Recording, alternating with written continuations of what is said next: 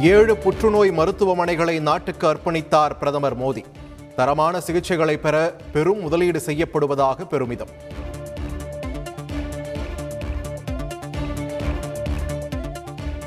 அனைவருக்கும் அனைத்தும் சென்று சேர வேண்டும் என்பதே திராவிட மாடலின் கொள்கை.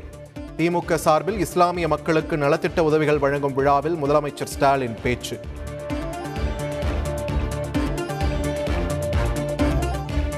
சிறுபான்மை மக்கள் நலனுக்காக அதிமுக தொடர்ந்து செயல்படும். இஃப்தார் நோன்பு திறப்பு நிகழ்ச்சியில் எதிர்க்கட்சித் தலைவர் எடப்பாடி பழனிசாமி உறுதி.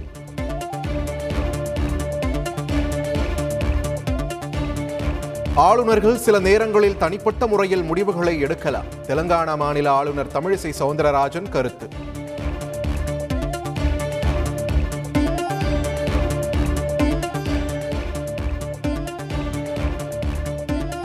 மத்திய அரசு அறிவிக்கும் முன்பே பெட்ரோல் மீதான விலையை குறைத்தது தமிழக அரசு. பிரதமர் மோடியின் புகாருக்கு சட்டப்பேரவையில் முதலமைச்சர் ஸ்டாலின் விளக்கம்.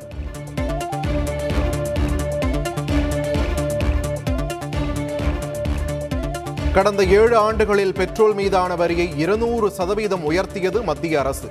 கூட்டாட்சி தத்துவத்திற்கு எதிராக மத்திய அரசு செயல்படுவதாகவும் நிதியமைச்சர் பழனிவேல் தியாகராஜன் குற்றச்சாட்டு. போலி பத்திரப்பதிவுகளை கண்டறிய சிறப்பு புலனாய்வு குழு. சட்டப்பேரவையில் பத்திரப்பதிவுத்துறை அமைச்சர் மூர்த்தி தகவல்.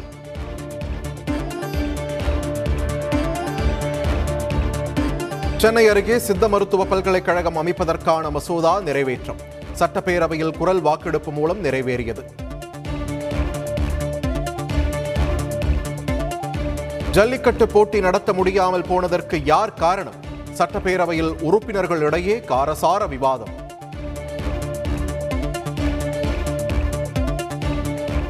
தீ விபத்து ஏற்பட்ட ராஜீவ்காந்தி அரசு மருத்துவமனையில் அறுபத்தைந்து கோடி ரூபாய்க்கு புதிய கட்டடம் கட்டப்படும்.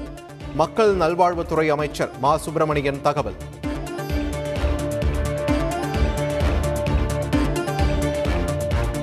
தமிழ்நாடு பிரீமியர் கிரிக்கெட் லீக் போட்டிகள் வரும் ஜூன் இருபத்தி மூன்றாம் தேதி தொடங்குகிறது. முதல் போட்டி திருநெல்வேலியிலும் இறுதிப் போட்டி கோவையிலும் ஜூலை முப்பத்து ஒன்றிலும் நடக்கிறது.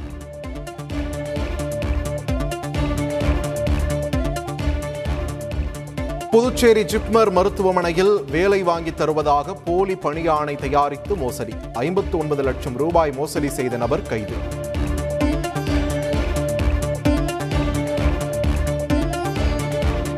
சென்னை பெருங்குடி குப்பை கிடங்கில் இரண்டாவது நாளாக பற்றி எரியும் தீ.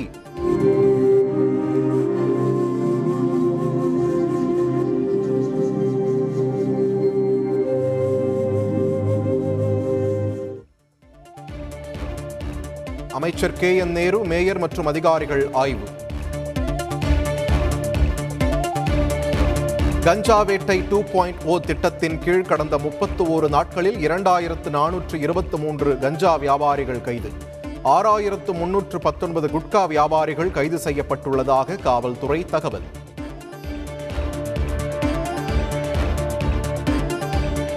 சென்னை ஐஐடியில் மேலும் இருபத்தாறு பேருக்கு கரோனா பாதிப்பு. சுகாதாரத்துறை செயலாளர் ராதாகிருஷ்ணன் தகவல்.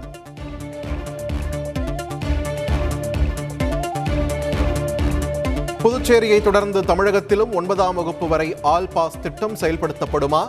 விரைவில் அறிவிப்பு வெளியாகும் என தகவல்.